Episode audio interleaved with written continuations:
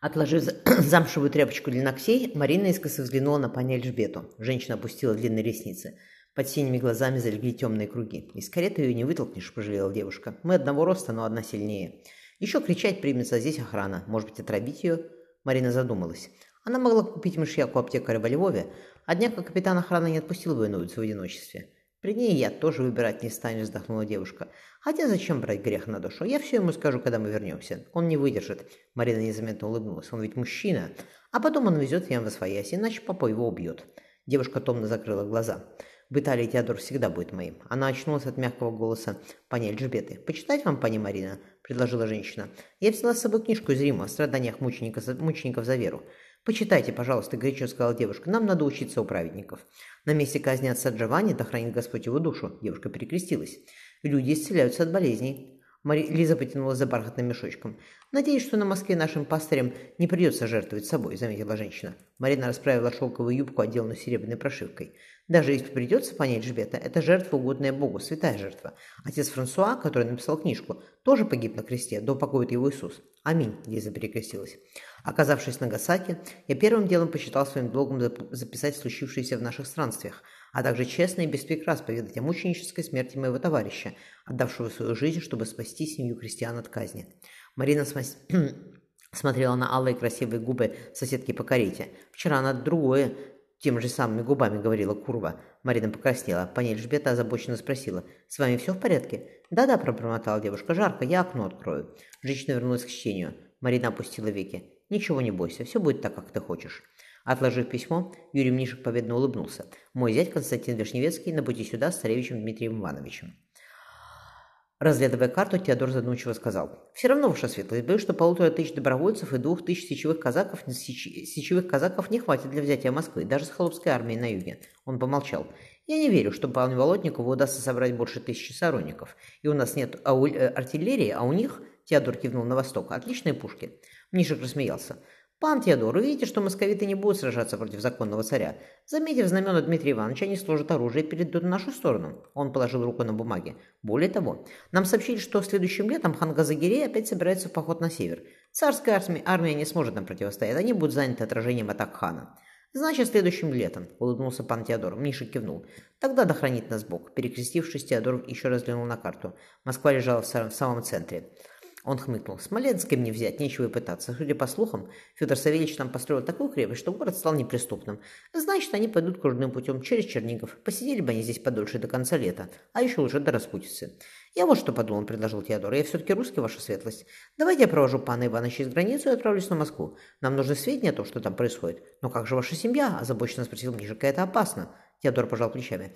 До возвращения истинного царя на престол осталось недолго, а потом все трудности минуют, и Москва живет спокойно. «Мы вам очень благодарны», — горячо сказал Мнишек. «Царь Дмитрий Иванович наградит вас землями». «Не в землях дело», — отмахнулся Теодор. «Мне хочется видеть свою страну процветающей, ваша светлость». «Нам тоже, пан Теодор», — подтвердил Мнишек. Оказавшись на рыночной площади, Лиза нырнула в толчью торговых рядов. «Все-таки хочется в Москву», — вздохнула она, — «или в Венецию. Львов с ними не сравнится, но это город, а не деревня». На кафедральном соборе мерно зазвонил колокол. Свернув в узкую вымощенную булыжников улицу, Лиза едва размилась с повозкой, груженной битой птицей. В лавке царил сумрак, кружево не любили солнце. Пани Эльжбета, торговец расплылся в улыбке, ваш заказ готов. Шесть носовых платков и три рубашки. Одна, он подмигнул женщине, короткая. Лиза немного покраснела. Длинные рубашки не всегда удобны, пан. Это точно. Владелец протянул привязанный лентой сверток. Положив на прилавок шелковый мешочек, Лиза вышла на улицу. «Дальше не наше дело», — вспомнила она, возвращаясь по коду воеводы. Торговец позаботится о письмах. Вечером, сидя у камина, она раскрыла весточку от матушки. Лиза гру грустно подперла рукой щеку. Федя ничего не отвести, опасно это. Он сразу сжигает все, что приходит от Джона. Бросив в огонь листки, Лиза коснулась печати с олевым единорогом на конверте. «Поменяли», — хмыкнула женщина. Король Яков из Стюартов – это новая династия. Вспомнив мраморную лестницу Венецианского палаца, его губы, Лиза встряхнула головой. «Нет, никого, кроме Феди, мне не надо. В Венеции случился морок, наваждение. Как тогда женщина поежилась, не свежим. Раскрыв последний конверт, пробежав глазами строки, она посчитала на пальцах. Шестой мальчик у нее, ахнула Лиза. Господи, я с двумя детьми бывает, что жалуюсь. А у Мириам, семь, Мирим, у Мирим семеро, и она справляется. Дочка старшая взрослая, Петя нашего на год младше. Она помогает. Нам бы дочку, и Федя девочку хочет. Лиза улыбнулась. До Москвы доберемся и рожу. Или опять сын получится. Ну, тоже хорошо. Сбросив халат на меху, порытившись перед зеркалом, Лиза огладила сливочного цвета кружево. Кружево. Такая рубашка, как Федя хотела, она довольно рассмеялась. Как он там с мальчиками один? Хотя беспокоиться незачем. Батюшка был хороший отец, и Федя тоже для детей ничего не жалеет. Еду им оставила, Лиза вспомнила забитую кладовую. Если не хватит, то в трактире возьмут. Забравшись в большую кровать, она зевнула. Завтра и домой. Спустившись к реке, Болотников заметил на воде черную точку. Лодка, борясь с течением, медленно шла к берегу. «Значит, через границу мы вместе отправимся», — Иван задумался. «Можно было бы там все и кончить и с ним, и с детьми. Но мне ее вести некуда, не в лагерь же военный. Хотя, если обвенчаться, то можно и при себе держать. Никто ее тронуть не посмеет, а кто посмеет, да к землю ляжет». Он вышел на белый прибрежный песок. «Нет, прав был Рахманов Инди», — твердо сказал себе Болотников. «Подожди, потерпи, а потом их найдешь». Вспомнив синие глаза и нежную кожу пониже жбет, он стиснул зубы.